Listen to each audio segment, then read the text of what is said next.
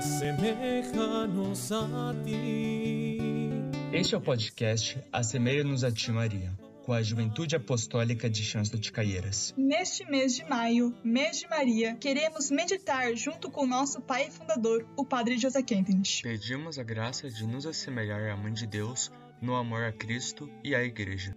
Assemelha-nos a ti. Jesus e a vinculação heróica às coisas. Durante sua vida terrena, Cristo, antes de nós, viveu essa liberdade interna e externa e nos estimulou frequentemente a imitá-lo. Mas Israel não compreendeu. O povo eleito esperava seu Redentor com grande ansiedade. E quando finalmente chegou, não reconheceu, rejeitou e o condenou à morte. Possuía uma falsa imagem do Salvador. Esperava o Messias político, o libertador do cativeiro romano. Suspirava por um salvador e restaurador das suas tradições nacionais, e o Deus-homem nada disto pretendia ser. Seu objetivo era redimir-nos da culpa e do pecado e comunicar-nos a vida divina.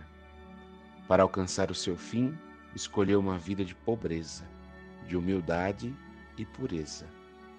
As raposas têm covas e as aves do céu têm seus ninhos, mas o Filho do Homem não tem onde reclinar a cabeça. Em relação aos bens econômicos, ele era pobre. Quanto aos prazeres, o crucificado. Quanto às horas, era o Salvador, humilde e desprezado. Verdadeiramente, o divino desapego libertador. Esta desnecessidade das coisas se manifesta no presépio quando a mãe reclinou a tenra criancinha sobre a dura palha do estábulo frio. Este desprendimento também se manifesta na cruz. Um simples retalho de pano foi sua mortalha. Zombarias e insultos feriram seus ouvidos em lugar do suave murmúrio das orações pelos agonizantes. Não é difícil encontrar as razões que induziram Jesus a abraçar essa vida pobre, humilde e crucificada. A razão última é que assim o quis a vontade do Pai. Era sua vontade que o unigênito expiasse nossa escravidão às coisas, por um profundo desapego de todas as coisas, e que confirmasse a divindade de sua pessoa e missão por meio da pobreza, provando intuitivamente o heroísmo do seu amor. Quanto mais despojados de bens terrenos vemos o Senhor, tanto mais ele nos empolga com sua pobreza e desnecessidade. Não lhe falta os meios humanos para alcançar o êxito e realizar sua missão. Opera Dei ex nihilo. Apraz a Deus fazer suas obras do nada, a fim de provar sua origem divina. Nada que pudesse engrandecer a sua igreja, conforme o pensar humano, foi tomado em consideração quando a instituiu. Não escolheu como apóstolos e discípulos homens versados, peritos em finanças ou luminares da ciência, ou ainda políticos influentes. Tampouco os primeiros adeptos que os apóstolos conquistaram para o Senhor desfrutavam desses privilégios terrenos. Com efeito, irmãos, considerai a vossa vocação, dizia o apóstolo Paulo. Não há entre vós muitos homens sábios segundo o mundo, nem muitos poderosos, nem muitos nobres. Mas, ao contrário, os que são loucos aos olhos do mundo é que Deus escolheu para confundir os sábios, e os que são fracos no mundo é que Deus escolheu para confundir os fortes, e os ignorantes e desprezados pelo mundo é que Deus escolheu, em suma, o que nada vale. Deus elegeu para aniquilar o que parece valer alguma coisa. Paulo acrescenta em seguida a razão, para que ninguém possa gloriar-se diante de Deus. Pois bem, é por ele que vós estáis em Cristo Jesus, que se tornou para nós sabedoria, por obra de Deus, bem como justiça, santificação e redenção, a fim de, segundo a Escritura, quem se gloria, glorie-se no Senhor. Primeira Carta de Coríntios, capítulo um, versículo vinte e nove. O bom Pai Celestial entregou seu Filho unigênito a tantas privações e sofrimentos, ainda por outro motivo. Ele queria conquistar o amor dos homens. E a maneira mais eficaz de o conseguir é dar-lhes uma prova evidente do seu amor. segundo os desígnios do Pai, o Deus homem, pobre, humilde e crucificado, devia ser a prova mais palpável do seu amor, pois o verdadeiro amor se comprova no sacrifício. Por isso, o mais excelso é o amor sacrificial. Ninguém tem maior amor do que aquele que dá a vida pelos amigos.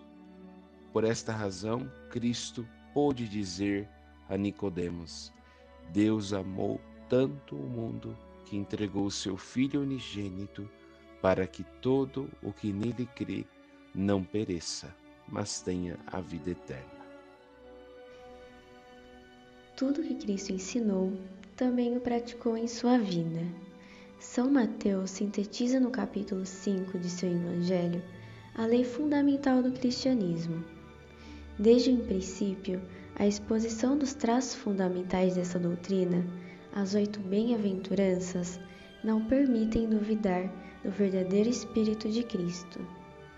Sem o desprendimento interior das coisas, que tenha por motivos o amor de Cristo, sem a própria mortificação e abnegação, é impossível viver o espírito de pobreza, de penitência e mansidão, como nos propõem as bem-aventuranças. Fome e sede de justiça, da pureza de coração, da misericórdia e da paz exigem por companheiro inseparável um constante desprendimento. Alegre conformidade nas perseguições e calúnias, sofrer injustiça de toda espécie, ter um elevado grau do perfeito desprendimento das coisas. Mais claro ainda nos fala Jesus, quando vai aplicando essas diretrizes gerais aos fatos concretos de nossa vida diária.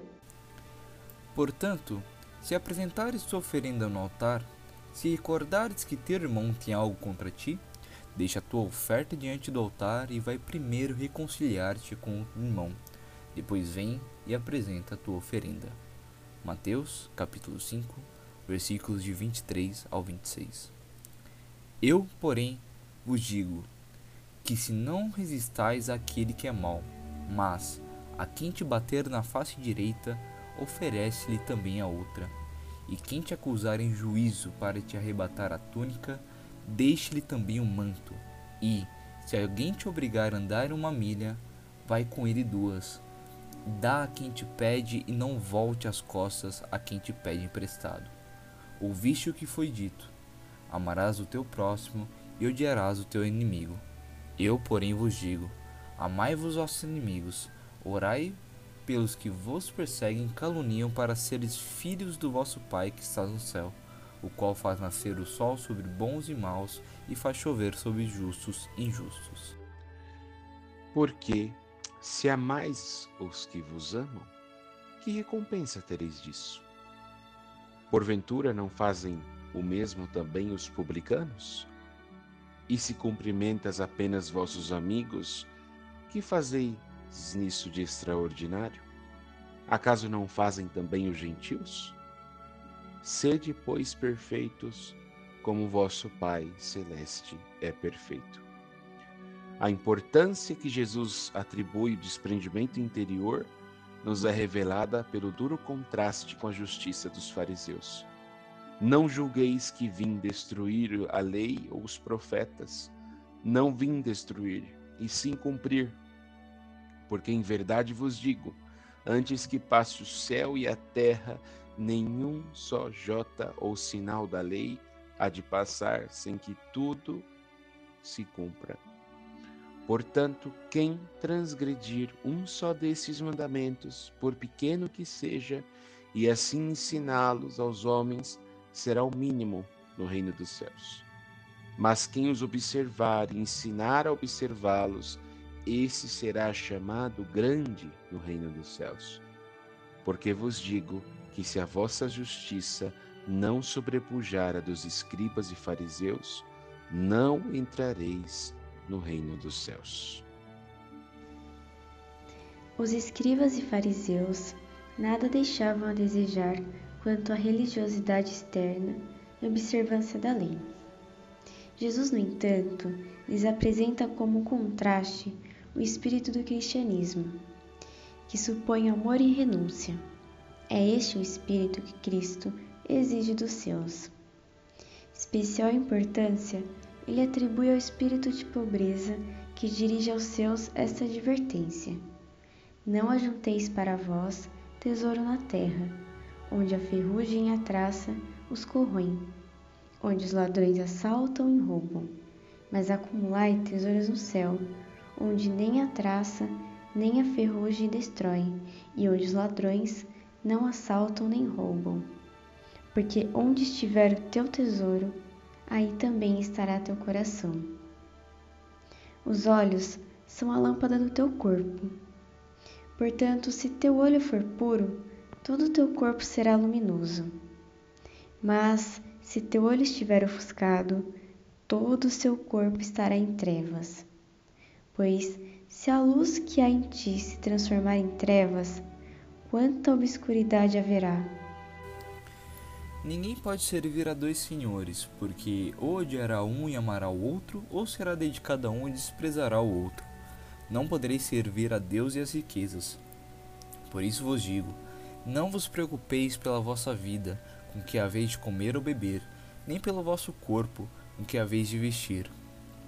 Porventura, não vale mais a vida que o alimento, e o corpo mais do que as vestes?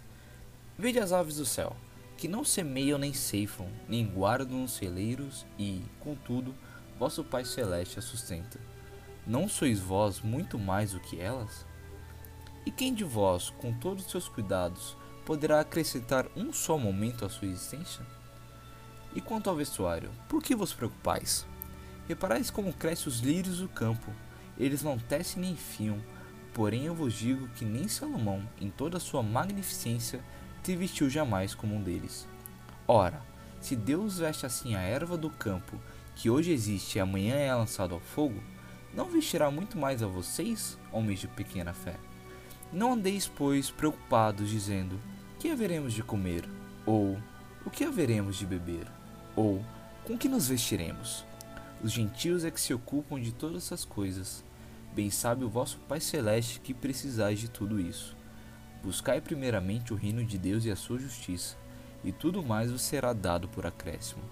Não vos preocupeis, portanto, com o dia de amanhã, porque o dia de amanhã trará ele mesmo suas preocupações. A cada dia basta o seu cuidado. Mateus, capítulo seis, versículo dezenove ao trinta e quatro. Com estes ensinamentos, não nos é difícil entender quão efêmeros são os bens terrenos, pois que a ferrugem e as traças os consomem. Além disso, apresentam o perigo de dividirmos o nosso coração.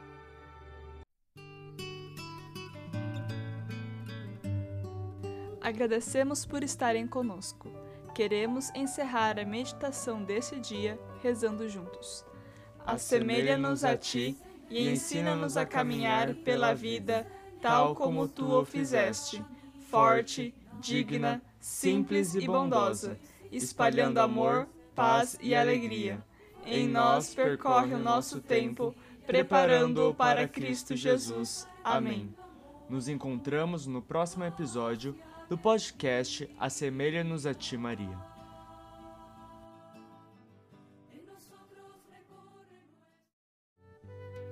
Aseméjanos a Ti,